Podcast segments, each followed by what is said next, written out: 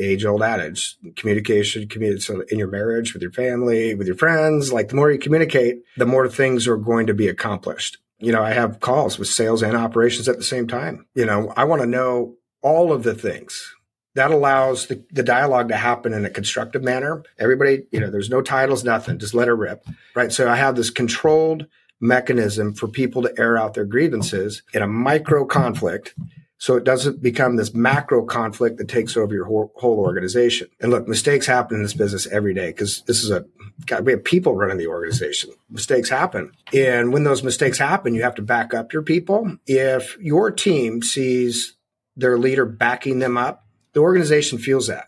And they're not afraid of making mistakes. An organization that's afraid of making mistakes is going to make big mistakes. And these micro conflicts keep you from having Armageddon at your organization.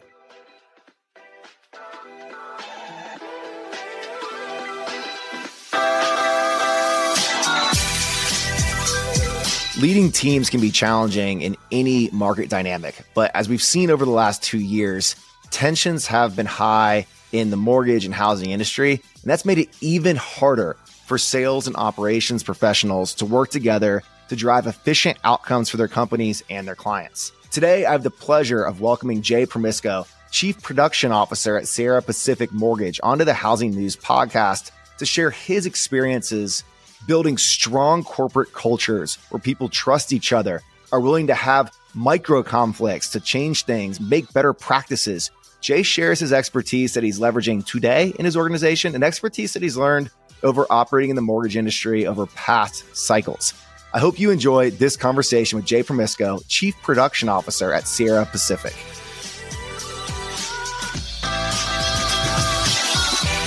So we're coming in today with a pretty strategic episode of housing news. So as an entrepreneur, I get to surround myself with other executives very often. And there's just been trend popping up and I see it in the mortgage industry and real estate industry as well as when markets get harder, tensions get higher and it becomes increasingly challenging to build team cohesion in a way that's actually productive and supports growth and efficient operations. So it's kind of like one of those things where like stress begets stress. You get stressed and people get less efficient and more tense. They don't work as well together. So I hopped onto LinkedIn and sought out an expert to come in and help me talk about their experience building and growing teams and environments that are, are tough and stressful and I was thrilled that Jay shot me a note. Jay's just been on stage at Housing Wire annual sharing his leadership playbook. He's been such a valuable contributor to the industry and Housing Wire community. I'm thrilled to bring Jay Promisco onto Housing News to talk about building cohesive teams intense environments. Jay, welcome. Hey, thanks, Clayton. Pleasure to be here. It's a topic that's near and dear to my heart because what we do is so exceptionally hard and stressful. yep. And it's real easy um, if you're not paying attention, don't have the right framework in place for things to go off the rail. So um, happy to help. I love the industry. I love the people in it. And there's nothing worse than hearing from a colleague or a friend that they're working out of place and it's and it's just simply not working. Um, so I'm hoping I can provide some sort of value today. Thanks, Clay. So it's a it's a stressful job because it is so impactful. So like we have this this career, this industry that done right helps people achieve homeownership, helps people achieve affordable homeownership in refi markets or homeownership period in purchase markets, but also one that is influenced by movement in the financial markets, movement by the Federal Reserve, innovation in, in technology. So we have all these forces that make it stressful, but at the core, we're still helping people with one of the most challenging uh, financial decisions of of their lives. So like it's like rewarding and stressful go kind of go hand in hand, right? Yeah, it's it's man, the stuff we do. You think about it. If you bought a house before, I don't even I bought houses and I do this for a living and I got lending and it still freaks you out. And so like, but when you finally get in there, it's like the, the, highs and lows, I guess, you know? So there's this, this period where you have no idea. And then you finally get the keys and you go in there and you start unpacking your boxes and then it all starts making it worthwhile. So yeah, we, we do. And I, I had a LinkedIn post the other day where it's just, if people sat, if the, and the industry sat down and just like for a minute, just for one minute, told their team, hey, this is what you actually do for a living. This is the impact you're doing, whether you're a funder, doctor, or underwriter, salesperson, like you're changing somebody's life today. And if you just did that, I think the tonality changes within the organization. Absolutely. Yeah. That, that, reminder of why we get up every morning, why we come in on Mondays with a smile on our face, not, uh, not, not dreading that we're into another work week. So Jay, let's, let's talk about you and your role. So as chief production officer, Sierra Pacific, you're, you're right in the, the mix here of this intense environment. And you're actually in a, in a role where you can drive change, um, for clients, but also for your culture. So give us a glimpse into what you're seeing right now in mortgage lending culture and like how sales and ops teams are working together. Give us a glimpse of the lay of the land. Yeah, look, it's it's uh the last two years of the industry's life. Real estate, you know, finance, you talk about title companies, escrow companies, mortgage bankers. You know, two years ago, we're like, ah, well, we're going into the cycle. And the cycles are usually six to eight months long. Here we are two years into it. And frankly, earlier in the people were just exhausted like this is never going to end. You know, the world is ending. Um, people are making less money. A whole bunch of the industry got laid off. It's really hard for them to find jobs. And so the industry as a whole, no matter what position you're in, you're kind of looking over your shoulder every day. And that's that's a really uncomfortable place to be. Like, am I next? Am I next? Here at our organization, you know, we we've been through our our uh, our dynamic. We didn't do I think we've done things a little differently you know, number one, you know, if if we did have a layoff, I didn't do it on Zoom, and you know, you know, so we were very upfront, honest about the situation that the company and the industry were going through. Um, we went through our evolutions. Um, we talked through it with our people. Um, most of them get it, and at the end of the day, what the industry has had to do, and not everybody's done this well, but we had to make drastic changes in order to survive and, and live until the next cycle, you know, shows up. Um, our company runs things just a little differently where, and I've been at other organizations, but we are so transparent with our team members. So it wasn't like a shock to them, like, Hey, we have a problem. Right. So it's, um, our, our communication and the amount of communication we provide to all team members, I think is probably overkill, but I think that's helped us through. And what it's done is it's framed the situation that, you know, if if we get this right and we make our changes, then you know four to five hundred employees are going to have a, a situation that's going to be good for them. The company's going to survive, and then we're going to be built for when the thing changes to really skyrocket. Uh, but look, I for the industry has just been. This is probably the worst I've seen it, and I've been through 07 and 08 because 07 and 08 were bad, but for different reasons, and it didn't last this long. so, um. Getting back to normal, this is like a normal mortgage market, by the way. This isn't a bad one. it's just normal and kind of coming back from the highs of you know the 2021 days is is uh is a little bit breathtaking. so so if you think back on your experience operating and leading teams through through multiple cycles, where does it where does it go where does communication go wrong and and where does it when is it done right? So give us a glimpse into like when you've seen culture and team and communication work really well and when you've seen it done a little more poorly. Um not we don't have to t- call companies into this, but just yeah. talking about like different points in the cycle that you've learned from. Yeah, I think if you get down, like, so what, what we do, um, I sell things for a living, right? So, um, I've always, I've always thought it was important to explain to the whole company that look, our salespeople are really important, really important. In fact, until they sell something, like a loan comes in the door, I kind of don't need underwriters and I kind of don't need finance or compliance or HR. I don't IT. I don't need any of those things until somebody's able to bring a loan into the, into the, into the door. Now, once that's happened, now it's up to us to make sure that that salesperson can go out and get another one, right? So we got to kind of take care of it from there. Now, it brings me to like where people get this wrong, very very wrong. Where it's sales uber alles. It's like volume, no matter what. Look, the salesperson is always right. Like you know, we got to take care of the customer and the adage, you know, the customer's always right. Yes, but sometimes they're not very nice, right? So and our salespeople are our customers too. Where I see it go completely off the rails um, is when it's sales, sales, sales. I don't care, you know, you know, Susie Funder, if you need to work 24 hours a day, not see your family or children or any of those types of things, but you got to get these loans done. That's a that's not a good situation at all because now you have operational personnel that are under, by the way, not making nearly the amount of money that a salesperson makes, but under more pressure than the salesperson, right?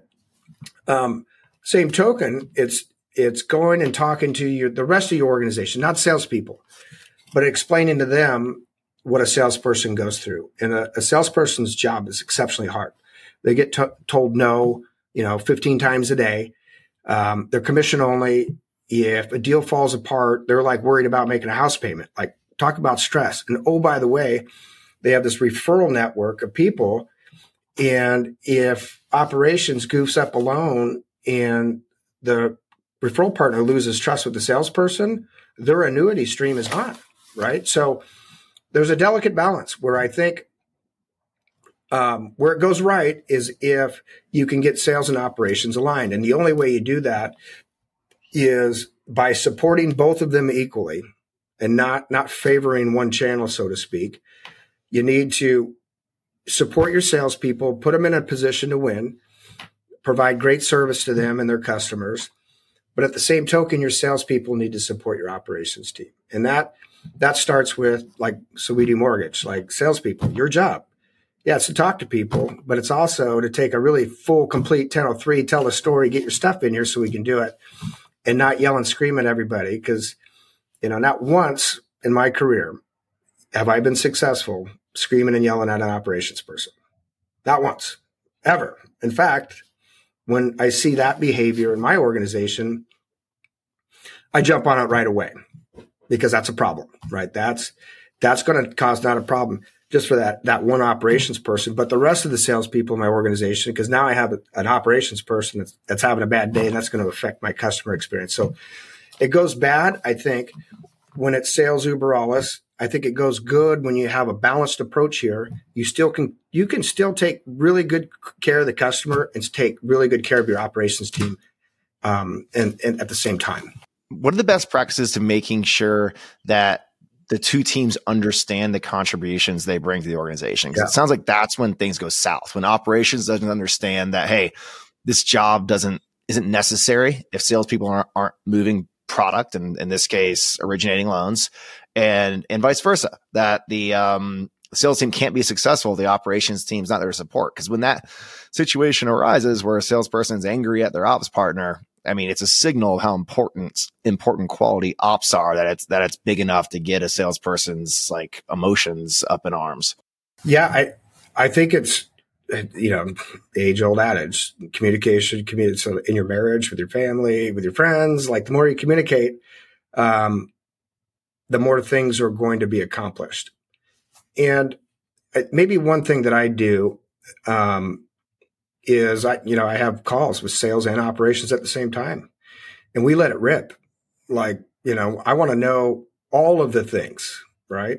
Um, and that allows the, the dialogue to happen in a constructive manner where it's not, yeah, yeah, yeah, hold on, hold on, what actually happened?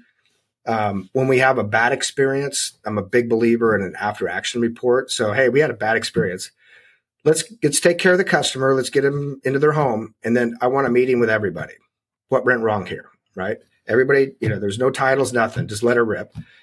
Um, we kind of call that micro conflict, right? So I have this controlled mechanism for people to air out their grievances in a in a micro conflict so it doesn't become this macro conflict that takes over your whole, whole organization, right? Um, another thing I, I, I think I, have been on at other organizations where there was a bad experience and in front of everybody, they're calling people out. So then people yeah. are, then you start having people afraid of making mistakes. And look, mistakes happen in this business every day because this is a, God, we have people running the organization. Mistakes happen. And when those mistakes happen, you have to back up your people, not call them out, you know, call them bad names and, you know, make fun of them. If your team sees their leader backing them up, you know, like even when they don't deserve it, right? You provide some grace, some empathy, like, look, I know you made a mistake. It's okay, right? We're going to move on from this. Let's get them the next time. The organization feels that and they're not afraid of making mistakes. An organization that's afraid of making mistakes is going to make big mistakes, right? And these micro conflicts keep you from having Armageddon at your at your organization. So, Jay, what tactics have you figured out to be able to have these micro conflicts and like do a post-mortem when there's a mistake where people aren't afraid to like talk about where something went wrong, but it doesn't feel like finger pointing. And I'll right. and I'll share the like the root of that. I think it's very challenging as a leader to get people to say like, Hey, it went wrong here, like this, this point in operations or this person in operations. And this is not an intent to like cast shade on that person or put them in like the, um, the target for the next layoff. The, the, the point is, so we know where the process broke so we can fix it next time. Like what's been your tactic on like building trust? So you can talk about specific breakage points. Yeah. I think your, your first step is everybody needs to know what you expect from them first, right? So, you know, we live, uh, it, my company, we have one, like our pillars of success. And the one that every employee hears about every single day is do the right thing always. I don't, no matter what, what's the right thing to do? Go do it. If you did the right thing, then we're going to back you up. So you have to set standards for the organization such that you expect excellence from them um, and then being, you know, accountability is a weird word. Accountability doesn't mean yelling and screaming at somebody when they mess up. Accountability means if, if it's a safe place to work, you go, you know, I'm the first person to, to admit I screwed that up.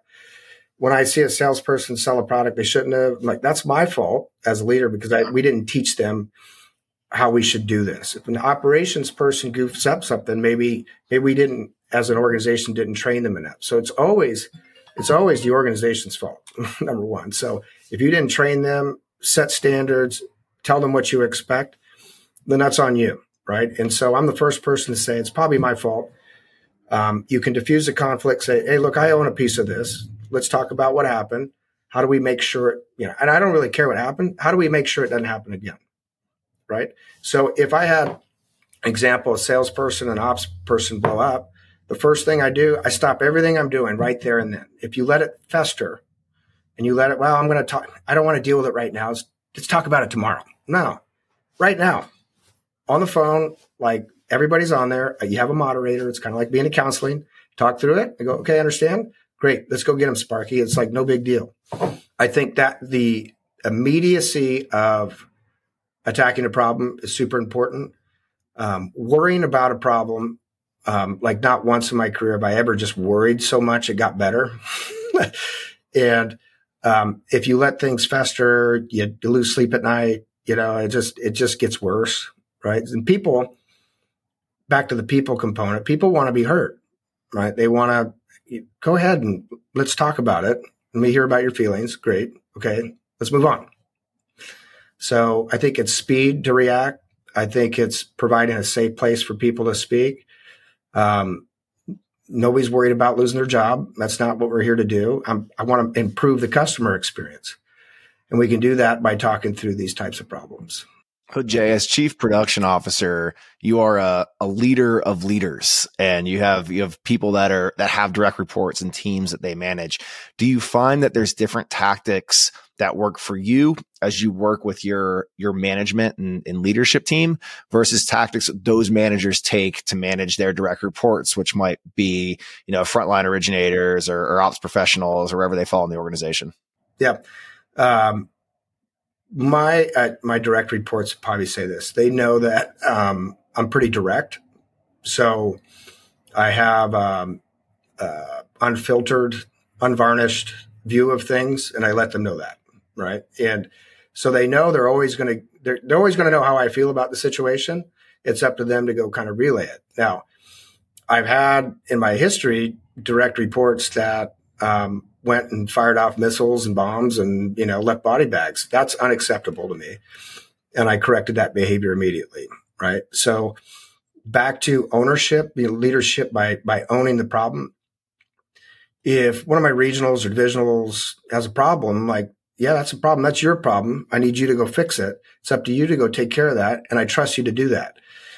And I'm not here to micromanage you because if I if I have to micromanage you and explain to you how to do this, then I probably don't need you, right? So I've been lucky that the the people that work with me every day have worked with me a long time. So I don't really have to tell them, right? So I trust them implicitly to do their job. And it's little minor corrections. Yeah, I probably wouldn't have done it that way, but that's okay. Let's move on. Um, if leaders empower their team, back you asked a question, when does it go wrong? Uh, you know, somebody in my position hires a bunch of people and then spends every day telling them how to do their job every day. Now, that's a mistake. And people are usually this industry, if you've been in a long time, there's some really, really smart, intelligent people in this industry. Let them go do their job. So, so you're, you're talking about as an executive actually letting your team in to solve problems, and yeah. that feels like it's a common sense. It happens all the time in positive or normalized markets, but it seems like leaders, you know, pull the reins a little bit tighter or aren't as trusting when you're at like these more challenging points in a cycle. Do you, do you find that to be true? And how have you figured yeah. out how to get around that?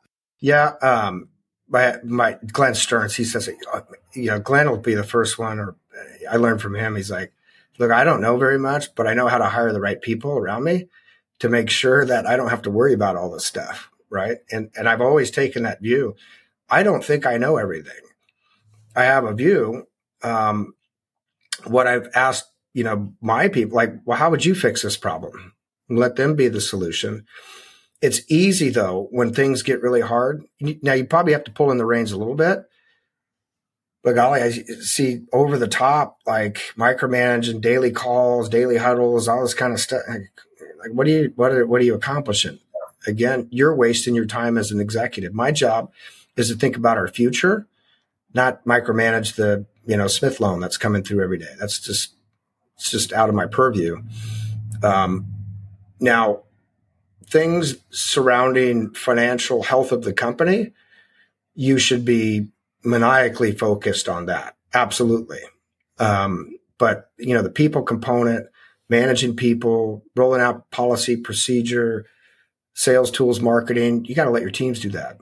So you mentioned financial health and we're an industry that still is dominated by private players. We have more publicly traded mortgage companies than we have at any time in, in recent history, but still primarily led by private lenders. So how do you, not private lenders, but privately held companies that are independent mortgage banks. So how do you manage financial transparency? What level of detail is appropriate at level that different layers of management versus the whole company? What's been your approach to financial transparency? Look, um, for my my uh, people that work directly for me, I full transparency. Like, you know, we lost money. We lost this amount of money, right? We, it's okay. It's part of the industry, but this can't continue forever, right? Um, my primary job is to protect my shareholder, right? Um, we're privately held. Uh, you know, effectively, we're managing net worth of somebody. I take that pretty seriously. The company, your entire company needs to know too, because I, I, I've been on heard my peers, ah, everything is great. You know, you hear some of the earnings calls, man, everything's great. And I'm like, well, everything's not great. You just lost $250 million last quarter. It can't be that great. And, and your people know that because they see 4,000 people get laid off. So they know there's a problem. I think you're doing a disservice to your employees because what I've found is when I let everybody know that, hey, we're having an issue, the company, the whole company is willing to pitch in and help, right? Do I, do I need to work some overtime? Do I need to get this one done? You know, they, they start managing expenses for you. Um, and it's, it's that ownership mentality that's just not just our company. It's your company. You work for it. Take care of it. I think, you know, not to, I think, I think some people have lost sight of that a little bit, that the company you work for that's providing value to your family and providing a living for you is important. And you should take care of that thing too. Um, but I think transparency is important th- throughout. Now, the level of detail is going to vary. You know, I probably wouldn't talk about gain on sale margins with you know my ops people. I don't know if that's important or not, but but letting them know like, hey, we're doing good, we're doing bad, we got to tighten things up a little bit. The whole organization needs to know what's going on. I mean, and it's again, it's blatantly obvious to the industry what's going on.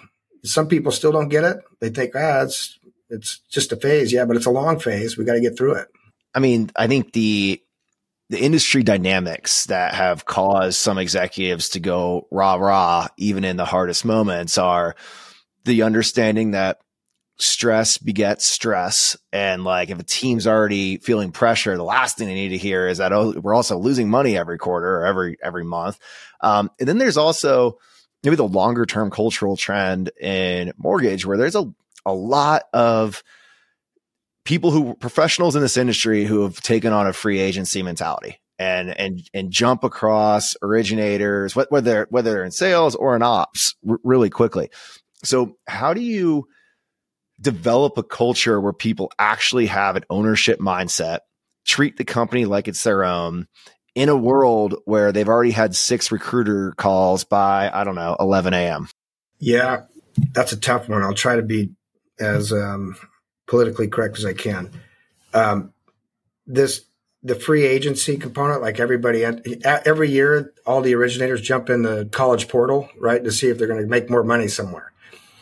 And I never got it. I I've been two company two companies in the last eighteen years, which I would, you know, and you you can't you can't even figure out if you like the company in a year. You can't, right? It takes longer than that. Um, yeah. Our average tenure at an organization, I've got I've got a funder that's been here like 28 years. I, it's exceptional. Like I've got account executives that have been here 21 years, way longer than I've been here. Um, what I hear from them is the organization has always been honest with them. Always. They've always done the right thing. When pricing wasn't good, they told them why. Um, if a big change needed to be made, we communicated out fairly to everybody. So they knew what they were getting every day. And I think nobody wants to come into work every day wondering what's next. Like, okay, now what are they going to do? And um, we call it corporate speak. like, I don't want any corporate speak here. Just don't beat around the bush. Tell me what's going on. And I think a certain you, you don't want to pull together and, and all hands to discuss synergies before we go into our one on one.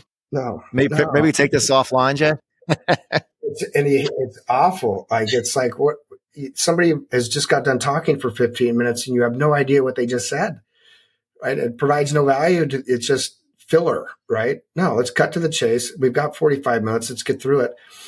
Um, there are certain people, no matter uh, background, education level, whatever, are always going to just rotate to the next greatest thing. Right? It's just part of their DNA, their personality. Um, we set a standard like, I don't want these people working here. Like, if you're going to come here and jump, and don't even bother. Like, everybody that works for my company, I want them to love working here. And I've told people, and they're like, well, I'm really unhappy and I don't want to be here. Great. Let me get you the number of a couple of my peers. Go work over there. I don't want you here. Because there's nothing worse than having somebody that's unhappy in your organization. Why? Because it bleeds out to other parts of the organization. Right. And I think just being upfront honest about it and say, look, this isn't a good fit. And it's okay. Like, I'll, I'll still be your friend. Just go work somewhere else. Right. And I think that brutal transparency is what people like not everybody, not everybody likes that. Not everybody likes to to hear that. But again, that that makes sure everybody else that works here, everybody's working towards the same thing, Clay. How, how do you demonstrate that that long term mentality and having an ownership mentality is also best for that team member who in other circumstances would have picked up their head and gone elsewhere? Like, how do you demonstrate that there's upward career mobility, earnings potential. Like you don't have to jump ship to achieve all the things you want to achieve. Um, I get proof is in the pudding, I guess. I mean, you can talk about those things all day long, but just in the last year, I've had people leave the organization and, you know, they're, they've come back because they went to go yeah. see it and they're like, ah, no, that wasn't what I thought. Cool. Come on back. It's all good. Um, you have to, it, it's, it's like, uh, my kids, um, you know, my my daughter and my my boys. I'm like, hey, you want to go try that? Go try it. It's all good. I, am not going to tell you not to do that. I'll still be here for you when you don't like it. Um, but you you you do it by number one. you know, one of the things I'm proud of is I've been here seven years. So this is my seventh year here. So there's a reason for that. I like working here. I like the owner. I like the people I work with. The organization is is is wonderfully. They're fiscally responsible. We're sound. I know that everybody's paycheck is going to cash every day. That's important because some of you in the industry have have seen where that isn't the case. Um, and again, it, it's a, this is a I've always thought of it as a marathon, not a race. You know, so yeah, sure, you could be an NFL player is a free agent every two years. Sure, they made 15 million bucks or whatever, but if they st- stuck it out, did they have a better way of life? Did they they stay in the same city for 10 years, raise their family there? I mean, there's there's things that are um, intangible. Money is great. All that's what we're here to do is make money, but it's not it's not everything. All right, Jay. So we know culture starts at the top. So what are some of the behaviors that you see from owners and CEOs that might send the wrong message down to the team or, or the behaviors that send the right message? Yeah, I think um, some examples, and I won't name names, but where you'll see an entity, and there's, by the way, there's some really great CEOs in the industry. And, and you look at the top five, six, eight lenders, they're, they're strong. They, they know what they're doing. I think they're doing the right things. Where you'll where I see it go wrong is in January the CEO goes, "Hey, here's what we're doing," and six months later they're doing something else, and six months later they're doing something totally different. Um, I think, and this probably this is probably not politically correct, but when you set the tone like, "Hey, everything is great," and our names are on baseball stadiums, and look at it, I'm flying around in my Lear jet, and look at my yacht. Oh, by the way, I'm laying off Susie Funder. That's not setting a really good tone in my view. I I don't know um, what that does, uh, how your people view that. Um, I think changing direction too often is a mistake because you know business. You, you lay out a business plan, you got to give it time to work. When you're jumping from you know shiny object to shiny object every day, it doesn't allow your team to focus on anything. I think that's a problem. And then, frankly, we talked about corporate speak, and you know, lack of a better term, just not being honest with your people. I see that a lot, a lot in this industry. And I don't, frankly, I don't know how some of these people sleep at night with some of the stories I hear about other companies. Because in my view, I, I, I just not how I'm wired. I, I think unvarnished truth wins all the time. And, um, so those are a few, a few things. I think shifting strategy too often big problem. Um, not being honest with your folks, big problem. Um, borrowing money you don't have to impress people you don't know, big problem. And the industry's famous for that. I remember I was telling a friend in here the other day about, you know, 07 or 05, 07. And I remember my countrywide subprime account executive showed up in a Ferrari. I go, wow, we got a problem. you know, um, the industry is kind of famous for, for going down those roads. All right, Jay, we are we're looking out to 2024 right now. Um, as much as we should be making commitments and providing transparency year round, this is the you know the time of year where people recommit to their commitment. So, as you think about your leadership style and what you want to bring to your organization, the industry in 2024, what are your what are your leadership commitments you want to put out there as we as we wrap up this conversation and um, hope to help the industry with a uh, with some cultural reminders that will make us all better? Yeah, first of all, um, the, for the for whole industry, it's exceptionally bright out there. There is a lot of momentum going in to 24 and 25. Again, I'm long term, so I I don't really care what happens in January, February. I really don't.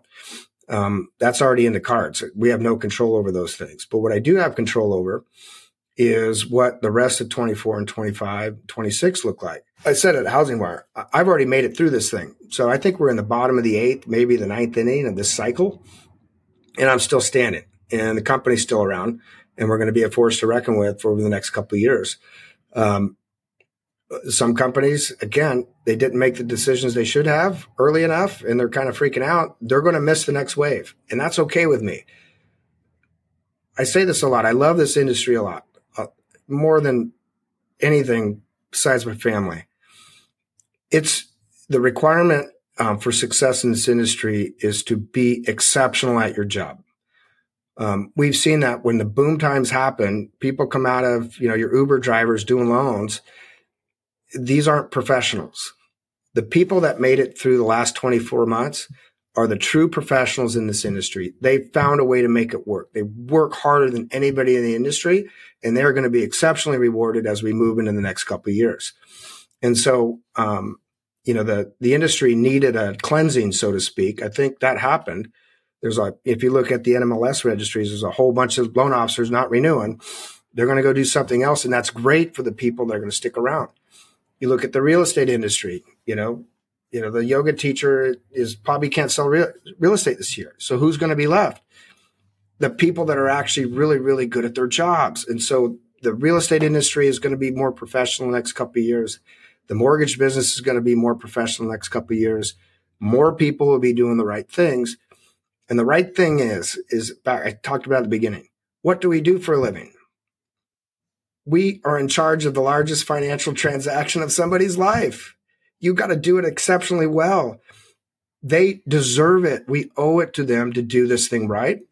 And so, frankly, I tell my team, the future is really, really bright this next couple years, right? That the hard stuff is over. We've been through hard. Now it's time to go, you know, reap what we sowed, all the framework we put in place the last couple years. And maybe 24 is, is a little better, but at some point there's another market out there that we're going to be ready to attack. So that, that, that's what I would tell my team. That's what I would tell anybody that's left standing in this business.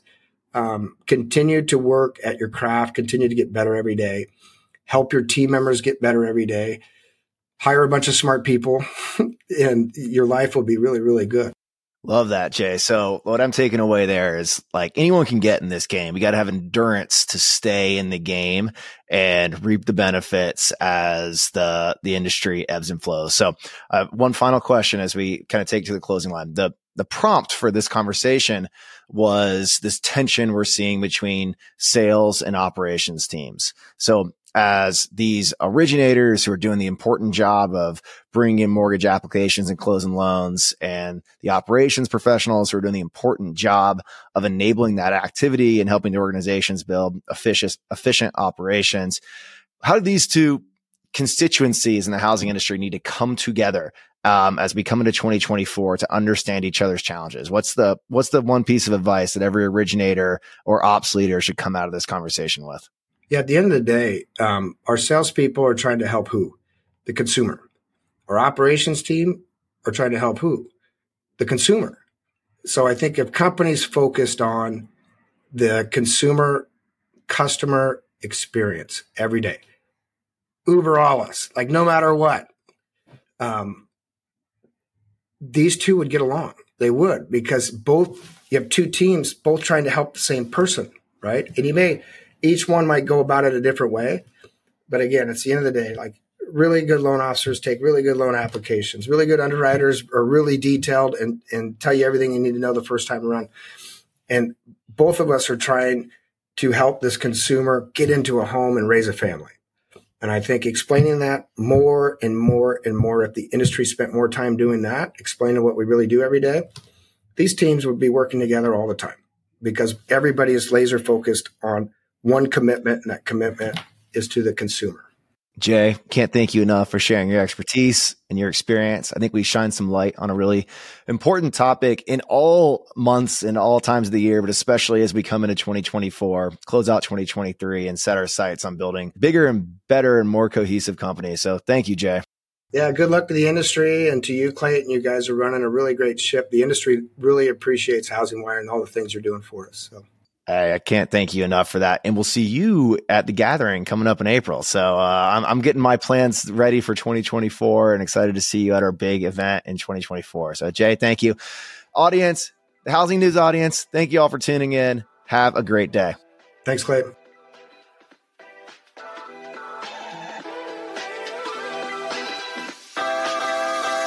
And that's a wrap for today's episode of the Housing News Podcast. Thank you so much for listening. And a special thank you to our listeners that take the time to go to Apple Podcasts and provide a review on the show. I want to share some a quick glimpse into what some of our listeners have shared.